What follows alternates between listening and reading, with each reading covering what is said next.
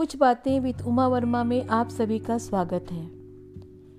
प्रीत न कीजिए पंछी जैसी पेड़ सूखे उड़ जाए, प्रीत कीजिए मछली जैसी जल सूखे मर जाए। एक दिन एक चिड़िया ने चिड़े से बोली, मुझे छोड़कर कभी तुम उड़ तो नहीं जाओगे? चिड़े ने कहा, उड़ जाऊँ तो तुम मुझे पकड़ लेना। चिड़िया बोली, मैं तुम्हें पकड़ तो सकती हूँ, पर फिर पा तो नहीं सकूँगी। ये सुन, चिड़े की आँखों में आँसू आ गया और वह अपने सारे पंख तोड़ दिए। फिर चिड़िया से बोला, अब हम हमेशा साथ रहेंगे। एक दिन जोरों की तूफ़ान आई। चिड़े ने चिड़िया से कहा, जाओ, तुम उड़ जाओ। मेरे तो पंख नहीं है, मैं उड़ नहीं पाऊँगा।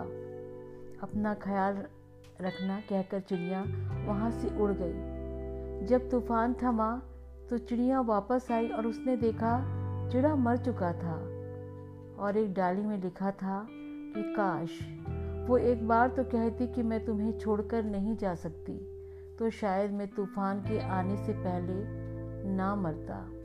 किसी के साथ निभाने का वादा करो तो जीवन भर निभाओ। एक बार राधा ने कृष्ण से पूछा, गुस्सा क्या है? कृष्ण ने खूबसूरत जवाब दिया, किसी की गलतियों की सजा खुद को देना। राधा ने कृष्ण से पूछा, दोस्त और प्यार में क्या अंतर है? कृष्ण ने मुस्कुराकर कहा, प्यार सोना है और दोस्त हीरा। सोना टूट कर दोबारा बन सकता है, मगर हीरा नहीं। राधा ने पूछा, मैं कहाँ कहाँ हूँ कृष्ण? कृष्ण ने कहा, मेरे दिल में, मेरी सांसों में, मेरी धड़कन में और मेरे तन मन में तुम हो राधे।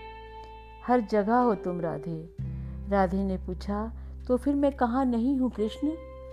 कृष्ण ने कहा, मेरी किस्मत में। राधा ने फिर पूछा, प्यार का असली मतलब क्या होता है?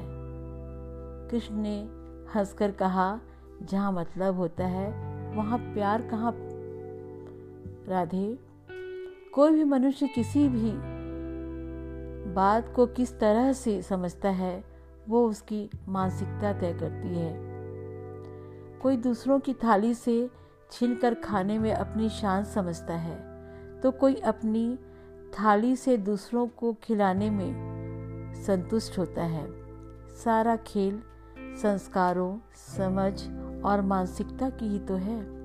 लेकिन ये बात तो तय है कि छीन कर खाने वालों का कभी पेट नहीं भरता। और बांट कर खाने वाले कभी भूखे नहीं मरते। दोस्तों, आज बस इतना ही। मिलते हैं अगले एपिसोड में। तब तक के लिए नमस्कार।